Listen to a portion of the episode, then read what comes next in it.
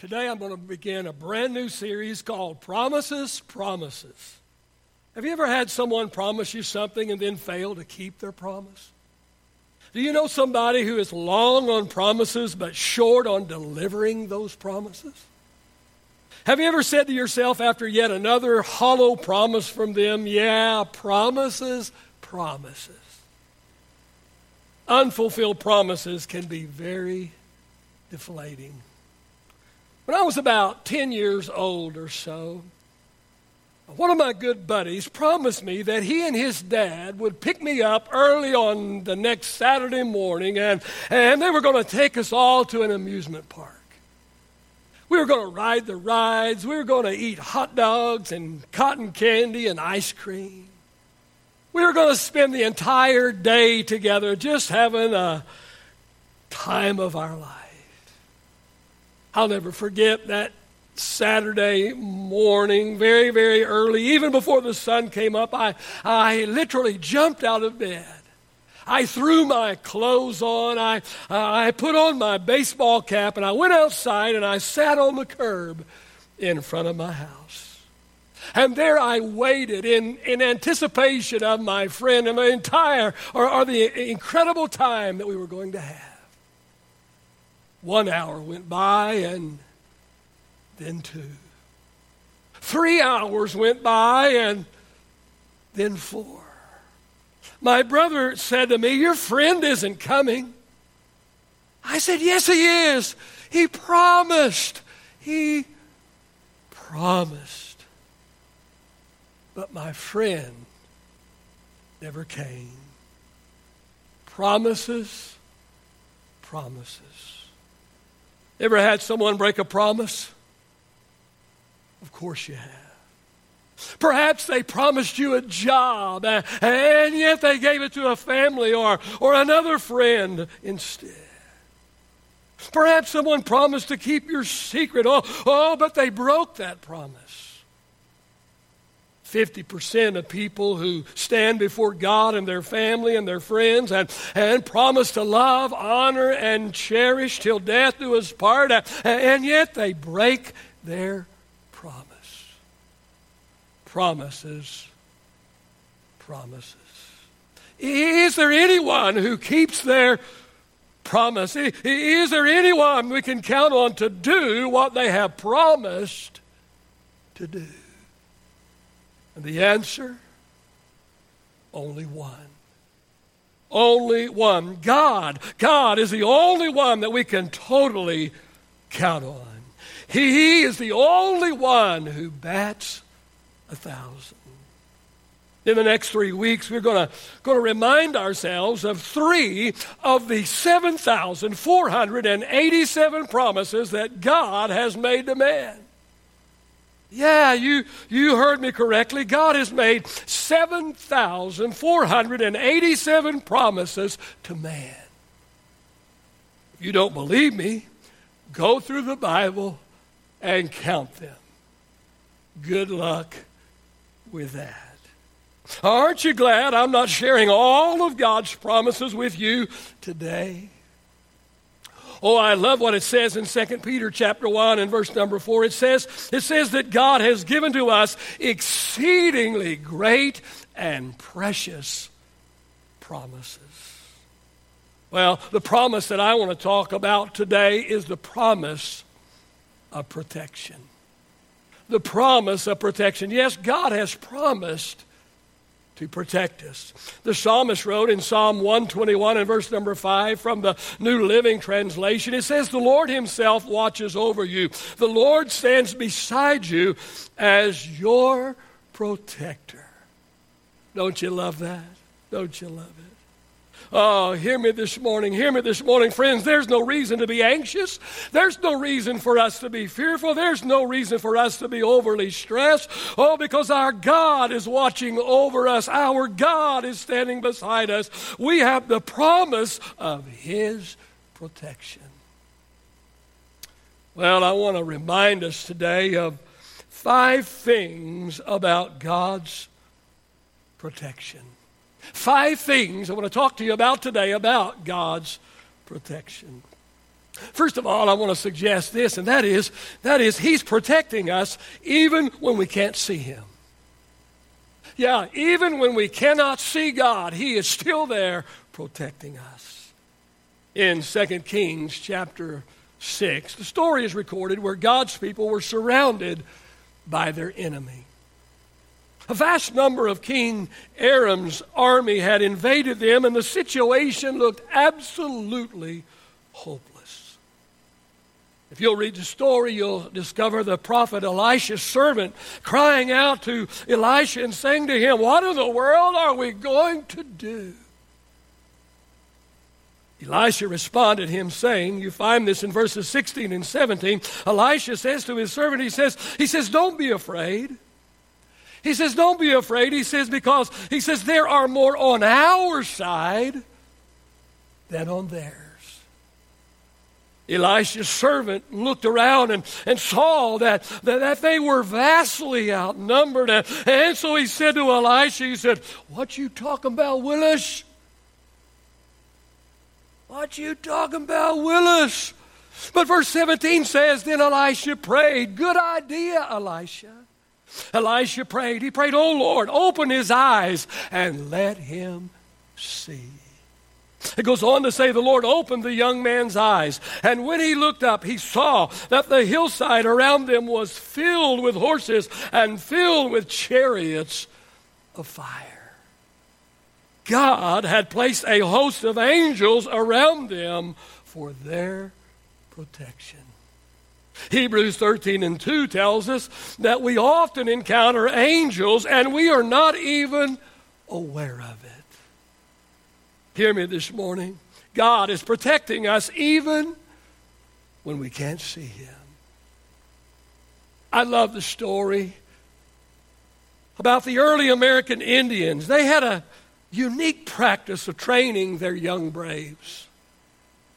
When a boy turned 13, after he had been mentored in hunting, mentored in fishing, and mentored in survival skills, on his 13th birthday, he would be taken deep into the woods and he would be left there all alone to spend the night. It would be his very first night alone. And he had been blindfolded, so he had absolutely no idea as to where he was.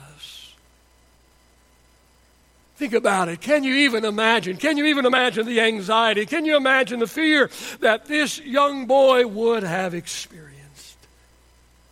Every night sound would no doubt be amplified in his ears. Oh, perhaps he would be too terrified to sleep. Oh, oh, no doubt the night must have seemed like an eternity when the sun finally came up, enough for the young brave to be able to see, what he saw was totally amazing. He saw his father. He saw his father armed with bow and arrow, just a few feet away from him. He had been there all, all along, all night long. He had been there watching over his son, protecting him from any danger. See, just because he couldn't see him, that didn't mean that he wasn't there. And so it is with God and with us. Huh? He's protecting us even when we can't see Him. Here's what I know, and that is there's much more going on than what we see on the surface. Oh, I'd like to camp here for a while. I'd like to spend some time here, but I, I don't have time for that. So we're going to move on with the second thing this morning. Second thing I want to suggest to you this morning is this, and that is, that is, He's protecting us even when we don't sense it. God is protecting us even when we don't sense it. In Mark, in Mark chapter 4, the story is recorded where Jesus and his disciples are caught up in a storm as they're out on the water in a boat. The winds and the waves are tossing their boat around. Water has filled their boat, uh, and the disciples are beginning to fear for their very, very lives. In verse 38, the disciples cry out to Jesus, and they say to Jesus, We're drowning. We're drowning. And they cry out, Don't you even care? Have you ever felt like saying that to Jesus?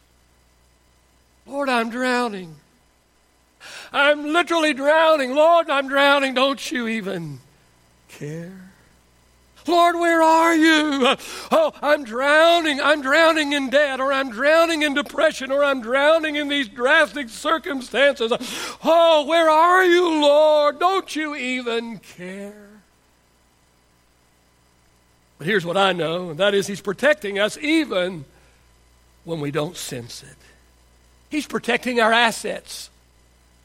He's protecting our dreams. He's protecting our future, even, even when we don't sense it. He, here's what we must constantly remind ourselves, and that is we walk by faith and not by feeling. Yeah, we walk by faith, not by feeling. Here's what I know, and that is feelings lie to us. Feelings confuse us, feelings can lead us astray. Write this down. This is a good one. Write it down this morning. Write it down. When you don't feel it, faith it. yeah, when you don't feel it, faith it. Here's what I know, and that is feelings can drain you of faith, but faith can fuel your feelings. We're talking about the promise of protection today. Let me suggest something else. That is, number three, He's protecting us even when our situation doesn't change. In Daniel chapter 3, stories told of three young, incredible men Shadrach, Meshach, and Abednego. And these three guys find themselves in a very, very dangerous situation. They must either compromise their allegiance and total faith in God by bowing down to a false God, or, or if they do not do this, then they're going to be executed by being thrown into a furnace of fire. In Daniel 3, we find them standing before none other than the king himself, King Nebuchadnezzar. And King Nebuchadnezzar gives them a second chance, one more opportunity to bow before his golden image, one more opportunity to bow before his false God. And if they would do that, they would not be tossed into this furnace of fire. Yeah, if they bow down, oh, oh, they will live. But if they don't, they're going to be tossed into the fire and they're going to be burned to a crisp. I love how these fellows answer the king. We find it in Daniel chapter 3, verses 17 and 18. I'm going to give you my paraphrase. Here's what they said to the king. They said, We don't even have to think about this, king. We, we don't even have to think about this. We don't have to have a roundtable discussion. We don't have to take a vote. King, we don't even have to think about this. They went on to say, Our God is able to deliver us from this furnace of fire. Yes, yes, you may have prepared a furnace of fire for us, but our God is able to deliver us from that furnace of fire. That's how great our God is. Not only did they say our God is able to deliver us from this furnace of fire, but they went on to say, and we believe that He will we believe he will. And oh, uh, and oh, I love that next phrase also. But they said, but if not. Our God is able to deliver us from this burning fiery furnace, but if not. King, even if our God allows us to experience this fiery trial, let it be known, King, write it down on the record, King. We wouldn't bow, we would not compromise you read the story, you'll, you'll see that Shadrach, Meshach, and Abednego were tossed into the fire. But oh, if you'll read the entire story, you'll find that even though they were, they were in the fire, the fire had no effect on them. Think about it. Think about it. Oh, it wasn't that they didn't have to go through the fire. The thing about it is, is even though they were tossed in the fire, yet even in the fire, the fire had no effect on them. The fire couldn't burn them even though their situation didn't change, God was still protecting them. Here's what we can learn from this story, among other things, and that is He can protect us in the fire, not just from the fire. Did you hear me? God is able to protect us in the fire, not just from the fire. And hear me this morning, hear me. I believe God is protecting us today. I believe we have God's protection today, even though God's people are facing the very same circumstances as the rest of the world. Even though you and I, the people of God, even though we are in the very same situation as everybody else, oh, we've been thrown into the fire too. But the difference is we have God's protection. We have God's protection. And I believe that God can protect us from the effects of the fire. Just like he did for these three young Hebrew boys. Oh, you read the story and you'll see that King Nebi goes and checks on them while they're in the fire. Oh, and, and when he looks and he checks on Shadrach, Meshach, and Abednego, he says to those that are around him, he said, Didn't we throw three men in? Wasn't there three boys? Yeah, there was Shadrach, there was Meshach, there was Abednego. He said, Yes, there were three that we threw in the fire. But the king said, Yes, yes, I remember that. There was only three, but I see four. There's four. There's not three in the fire, there is four in the fire. And the form of the fourth is as a son of God. King Nebuchadnezzar was saying, I can see Jesus in the fire with them. Ah, I see Jesus in the fire with him. The, fo- the form of the fourth man is as of the Son Oh, hear me this morning, saints. God allows us to go into the fire sometimes, but although God allows us to go into the fire sometimes, He never sends us into the fire alone. Jesus will always be with us in the fire. He's in there to protect us.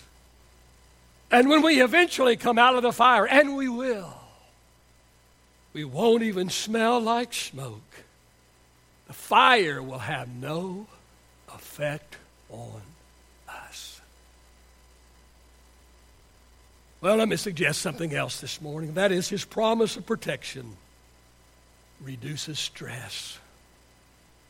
Proverbs 12 and 25 says, Worry weighs a person down, but an encouraging word cheers a person up. Here's what I know our focus will determine whether we are blessed or stressed. I'm going to say that again. Our focus will determine whether we are blessed or stressed. We can either choose to focus on the problem or the promise. I love the promise that Jesus gave in John 14 and verse 27. Jesus said, Peace I give to you. But he said, It's a peace that the world cannot give. He says, Let not your heart be troubled, neither let it be afraid. Oh, yes, yes, it seems our world has gone crazy. And in the natural, we have every reason to be stressed. And if we focus on all of the problems, we will be stressed. So we must focus on the promise, not the problem.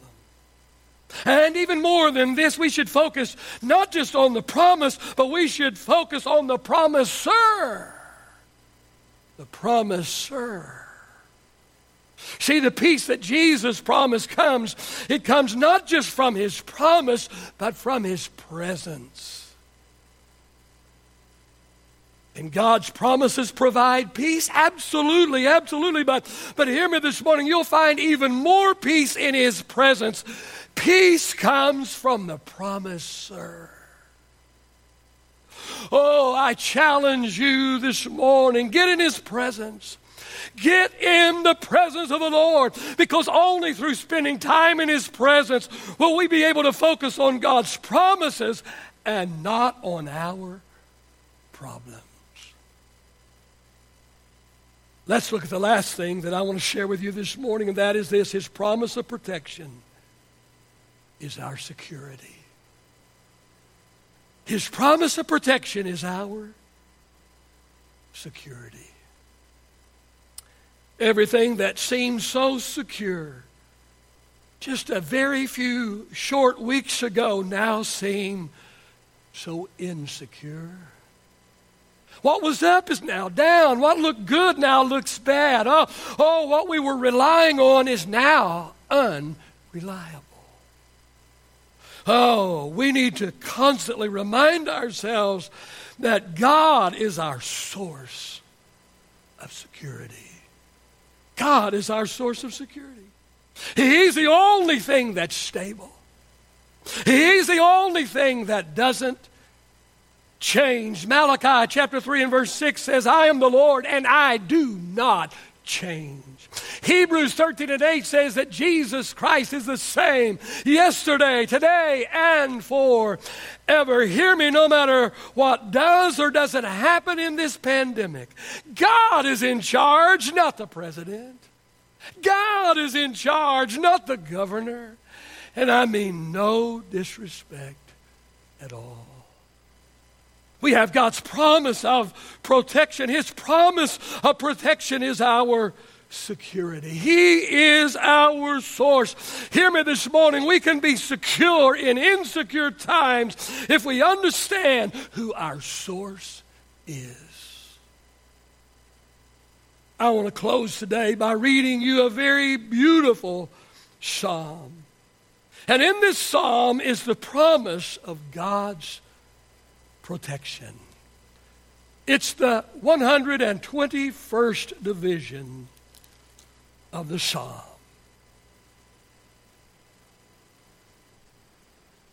And it goes like this I will lift up my eyes to the hills.